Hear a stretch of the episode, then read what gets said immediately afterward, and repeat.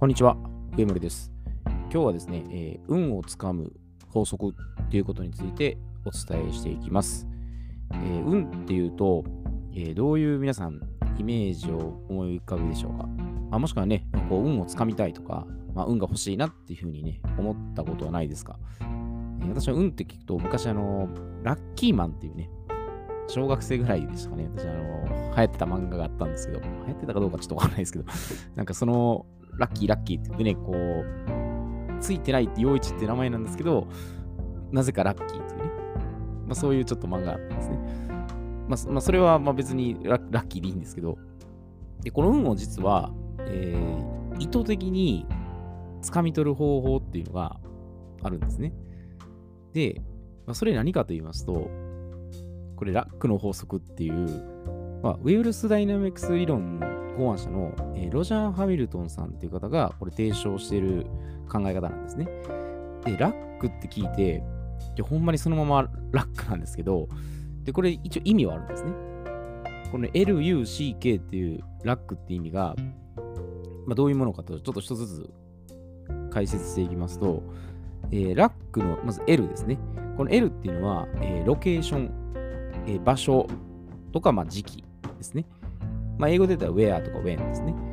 で、U、これ understanding で理解とか内容。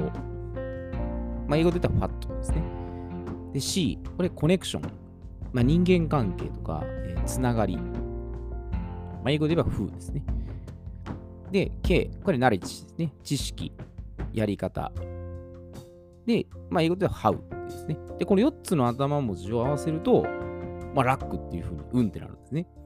で、ロジャー・ハミルトン氏がこれを、まあ偶然にこう見つけたのか、まあ、意図的に狙ってつけたら、まあ、ちょっとこれはどちらでもいいんですけど、でこれでもラックの法則を使うことで、まあ、実はそのね、偶然じゃなくて、まあ、意図的に、まあ、運をつかめるっていうところがこれできるんですね。で、これは実際に、えーいろんな事例っていうのは使えるんですね。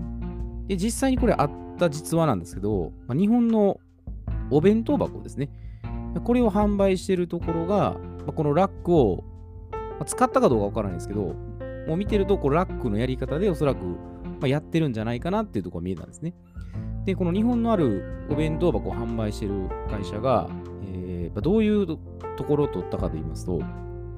まずラックで当てはめていくと、最初これ L なんですね。確実にこの L、U、C、K の順で、えースタートしていくんですね。で、L っていうのはこう場所なので、えーどこで例えばこのお弁当箱を、まあ、販売するかっていう、それを考える必要があるんですね。で、日本国内だったら、まあ、雑貨店とか、まあ、スーパー行っていろんなところに、まあ、ありとあらゆるところにお弁当箱っていうのが販売されてるんですね。で、まあ、どれも、まあ、正直言ったら似たようなものもあれば、ちょっとね、際立ったものがあるんですけど、あんまりこう、同じ国内でね、えー販売してると、まあ、どうもちょっと価格競争であったりとかね、なんかもうちょっとコモディティ化するっていうところはこれ出てくるんですね。で、こうやってると、まあ、ライバル企業とかね、こうやると消耗戦になって、まあ、自利品になる可能性もなくはないんですね。じゃあ、どうしたら、このお弁当箱を、まあ、独自化、まあ、差別化して、えー販売できるかっていうところで、まあ、おそらくこれはあの、まあラックをこの人は考えたかどうかちょっとわからないんですけど、まず場所自体を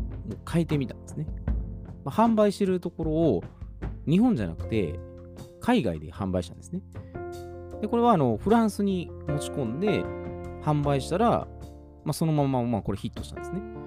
まあ、っていうのは、まあ、フランス人がその日本のお弁当箱とかね、ものすごく気に入ってたっていうのも、まあ、調査したかもしれないですけど、でそういうところで場所をずらすことで、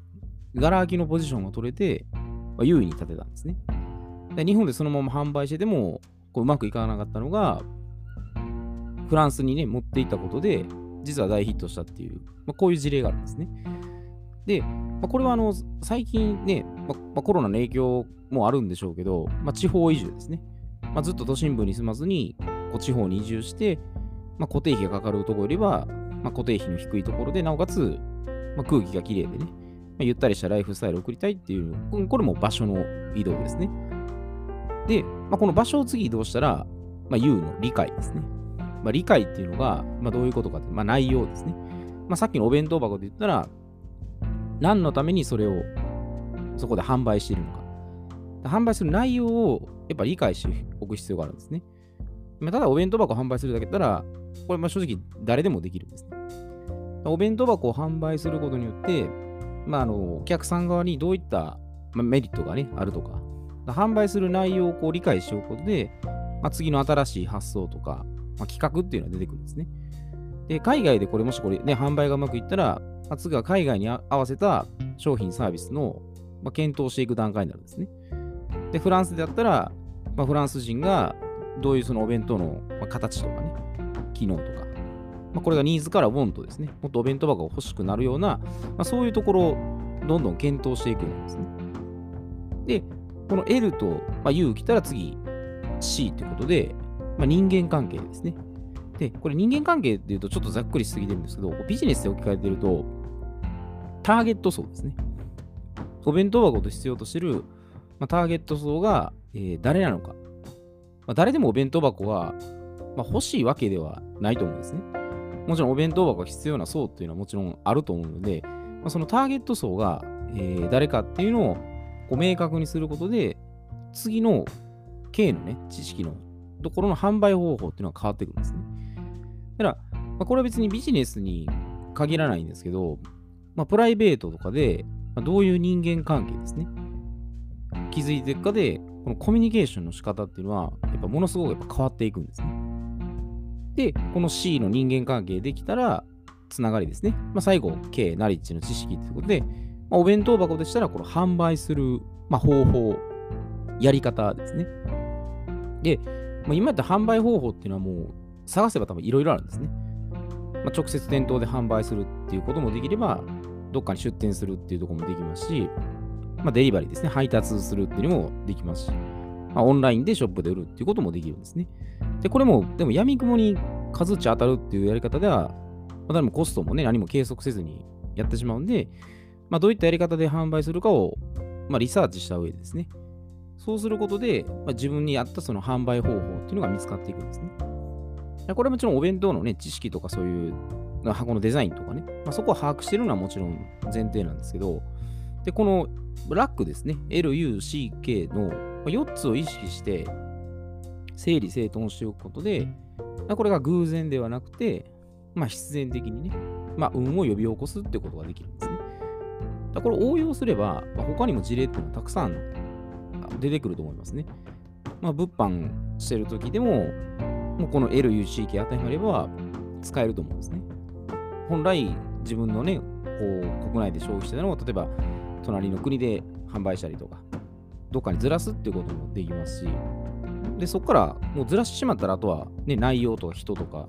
やり方っていうのは全て変わるんで、まあ、セミナーのね、開催とか、まあ、プライベートでちょっとお友達を、ね、増やしたいって言ったらちょっと変ですけど、まあ、そういう時でも、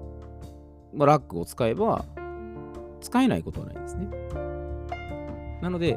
まあ、どういうふうにしたら、まあ、そのラックの法則っていうのが活用できるかっていうのは、えー、考えてみる余地はやっぱり十分あると思うんですね。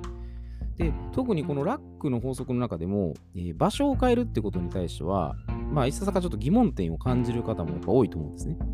いきなり場所変えるってなると、まあ、引っ越したりとか、まあ、それこそさっき言った海外に移住しなきゃいけないじゃないかっていうふうにと思ってしまうんですね。まあ、そうしたら時間とか費用とかかかってしまうんで、まあ、お金を極力かけずにですね、まあ、近場に別に旅行行ってもいいですし、まあ、いつもと違う空間に足運んでみるだけでも、まず見える景色っていうのは変わるんですね。で要はここ何が私も言いたいかと言いますと、まあ、視点を要は移動させてあげることで、見てる景色を変えてあげるってことなんですね。いつも同じところばっかり見てたら見えなかったのが、ちょっと軸をずらしたらあの全然変わるなっていう、そういう発想転換っていうところに、まあ、ラック、運をつかむっていう、まあ、第一歩になるんですね。なんで、まあ、運っていうのは、まあ、偶然に、まあ、意図しないところで、これやり方もあるんですね。意図しないところに入って、掴むっていう方法もあれば、もう本当に意図的にこういうふうに、ね、狙い狙いを定めて、もう引き寄せてしまうっていう、まあ、その両方もできると思うんですね。だから今の、まさにね、オリンピック選手なんかも、まあ、こういうラックの法則を活用して、まあ、メダルを取ったりですね。まあ、これ別にあのスポーツ選手に限らず、まあ、いろんなところに活用はできてるんですね。なので、運が、えー、待っても待っても来ないっていうよりは、まず、まあ、自分からちょっとどっか、ね、視点をずらしてやってみたら、まあ、偶然にそこからつながっていく場合も、まあ、可能性は絶対ゼロじゃないので、まあ、運をもう必然的にね、まずは計画して、あの掴んでいってもらったら、まあ、ひょっとしたらとんでもないところに、ね、何かご縁があったりとか、まあ、誰かとつながれたりとか、もしくは全然自分の、まあ、知らなかったところがね、発見できたりっていう、まあ、そういうところにはつながっていきますので、えー、運を、えー、ね、もちろん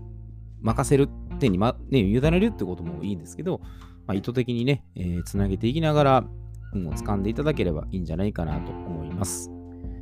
では、えー、今日はこれで失礼いたします。